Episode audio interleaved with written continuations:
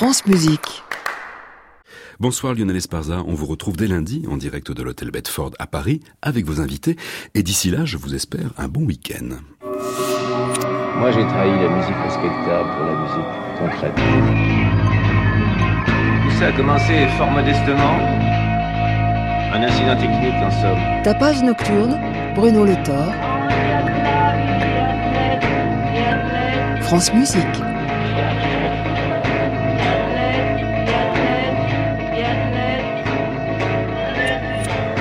Alexandre Navarro qui sera notre invité ce soir, un musicien qui se définit lui-même comme guitariste et faiseur de son. Mais je vous propose d'ouvrir cette émission avec une nouveauté discographique, fruit d'une rencontre entre Pierre Jodlowski et les percussions de Strasbourg. Cette nouveauté, baptisée Ghostland, est le reflet sonore d'un projet de théâtre musical qui marie mots, musique et marionnettes. Immersive et envoûtante, la création de Jodlowski plonge le spectateur-auditeur dans un espace aux frontières indéfinies. Composée pour électronique et quatre percussionnistes des percussions Strasbourg, la partition intègre également le jeu des lumières. Prolongée par un grand écran panoramique, la scène se mue en un espace infini, un territoire où les ombres semblent jouer avec les corps. Extrait.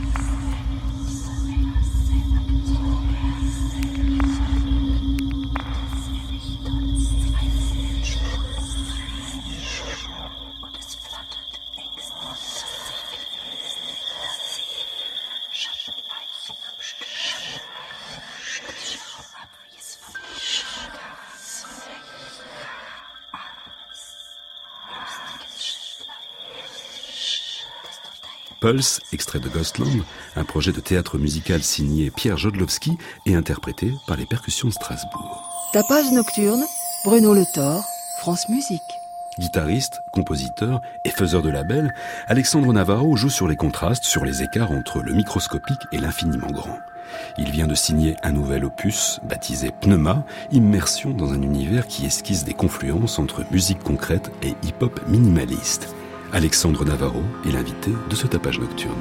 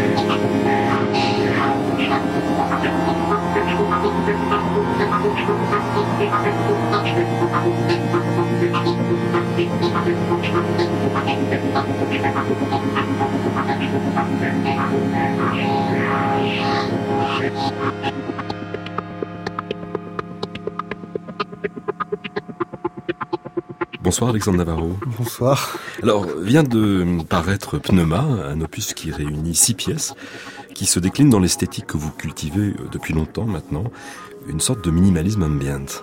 Oui, exactement. Oui, c'est un, album qui est sorti euh, bah, en janvier en fait, très récemment. Quelle place a-t-il dans votre itinéraire?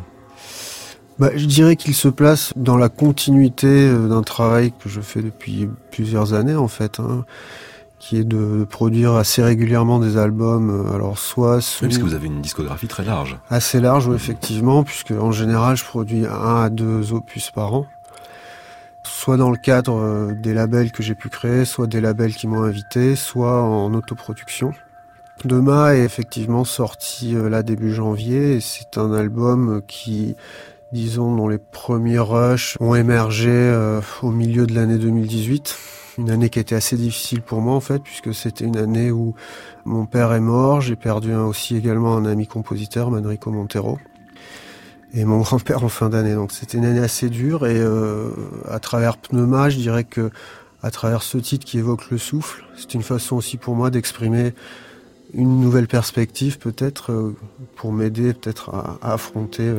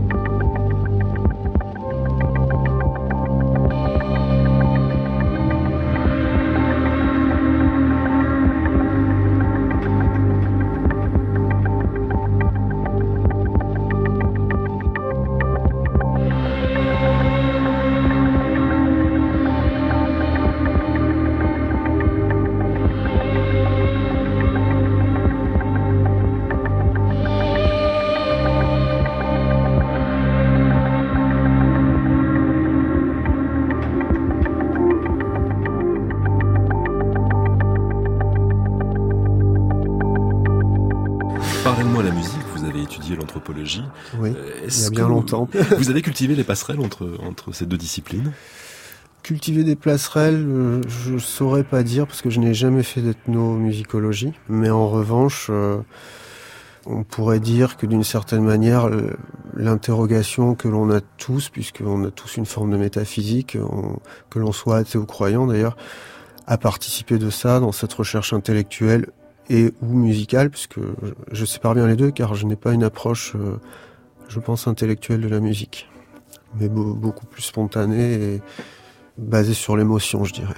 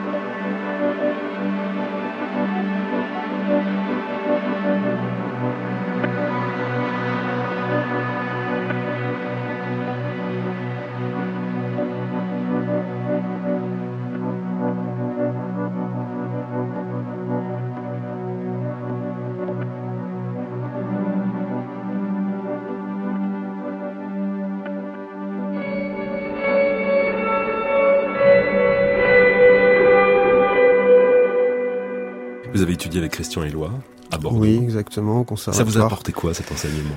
Alors, c'était, je pense que c'était des années formidables parce que j'ai réellement découvert euh, ce qu'était le son grâce à cette classe de, de musique concrète à Bordeaux. J'ai découvert des compositeurs qui me fascinaient, notamment euh, dont font partie euh, Bernard Parmigiani par exemple, Pierre Schaeffer bien évidemment. Michel Chion aussi font partie un petit peu de mon trio de, compositeurs de musique concrète que j'adore.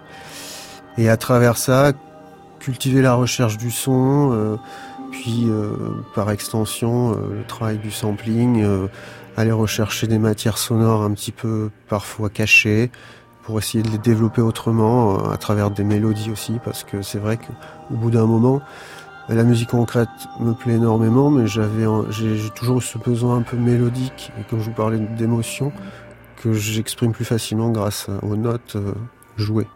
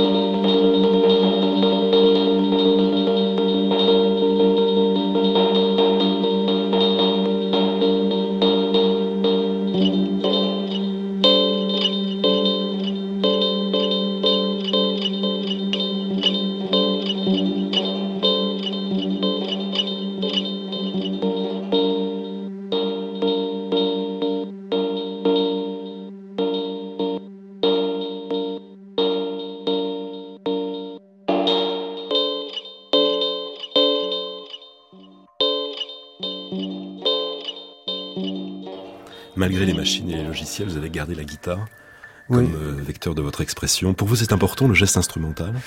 Oui, je pense que la musique, euh, c'est avant tout, il y a un rapport qui est, je dirais, quasiment corporel. Le corps est lié à l'émotion, au geste. Donc même si j'utilise beaucoup moins ma guitare aujourd'hui, que je continue un petit peu à l'assembler, le fait d'utiliser des synthés modulaires ou des, machines, on va dire, euh, vintage, parce que c'est vrai que depuis quelques années, j'essaie de, trouver des machines, de, vraies machines euh, analogiques, pour justement euh, avoir le geste, le rapport d'une certaine manière au hasard, qui fait qu'à un moment donné, on, tombe sur des choses que l'on n'aurait pas du tout prévues, etc. Et puis ensuite les retravailler. Et tout ça, oui, participe du corps finalement.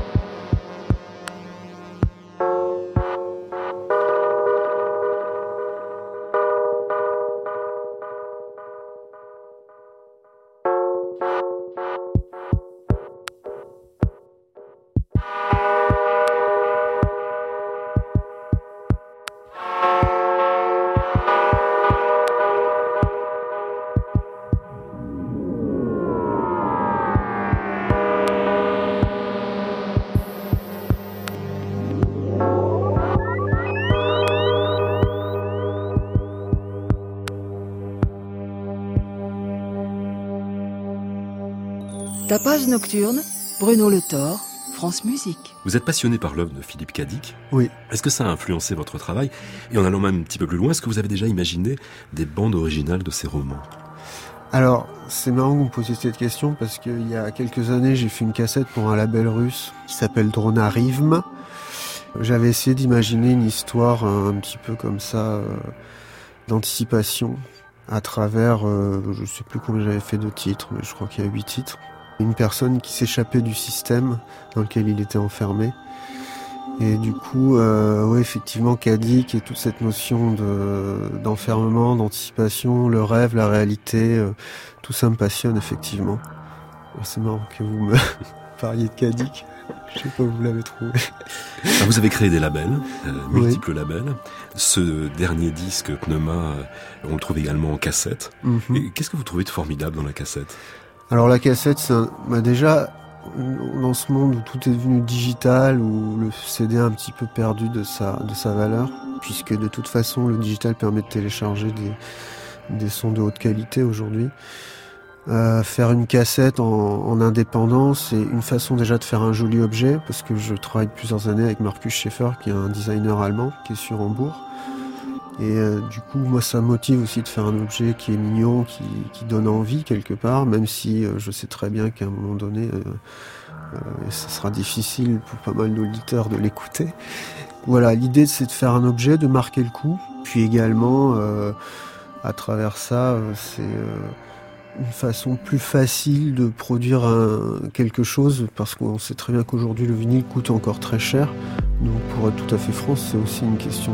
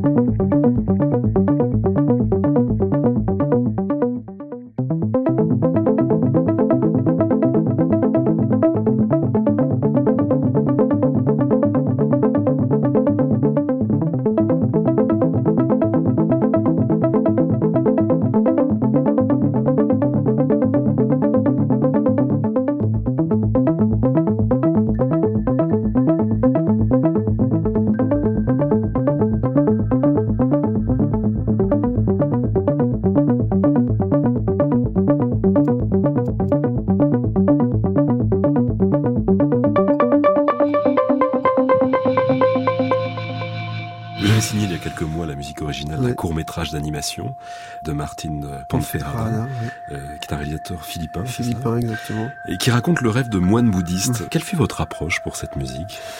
Je n'ai pas composé pour le film. C'est un réalisateur qui m'a contacté euh, parce qu'il connaissait ma musique et il souhaitait collaborer sur certains titres déjà existants euh, dont j'ai remixé certains en fonction de, de ses besoins pour l'image.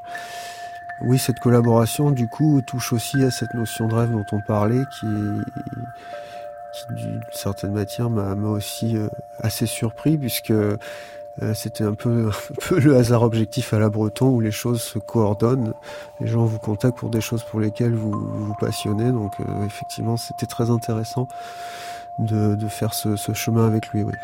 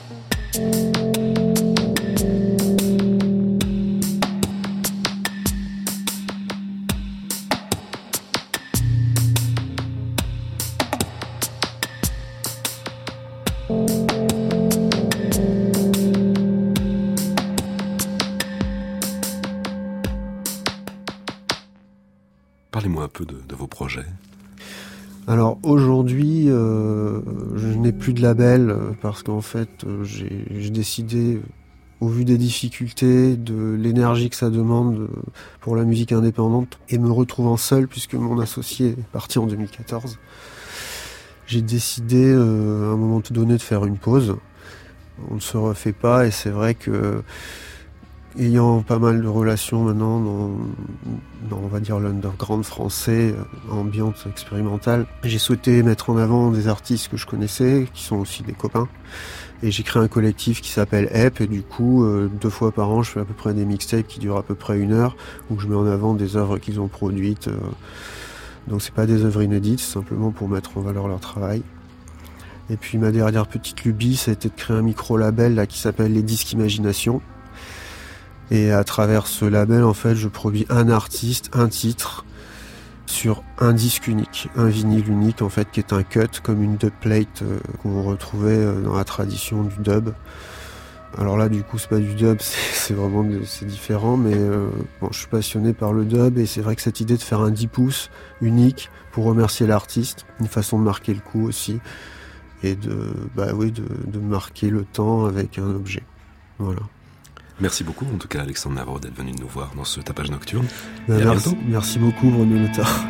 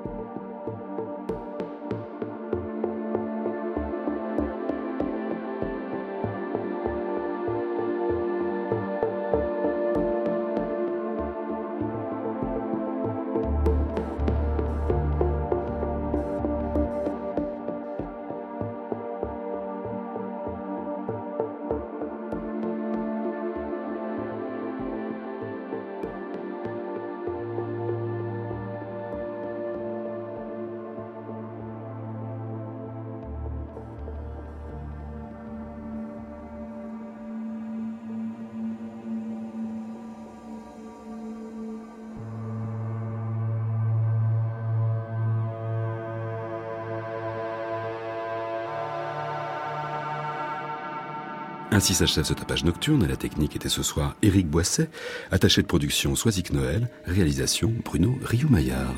Tapage nocturne, Bruno Le Thor, France Musique. Et c'est le moment de rejoindre Anne Montaron et sa création mondiale. À réécouter sur francemusique.fr.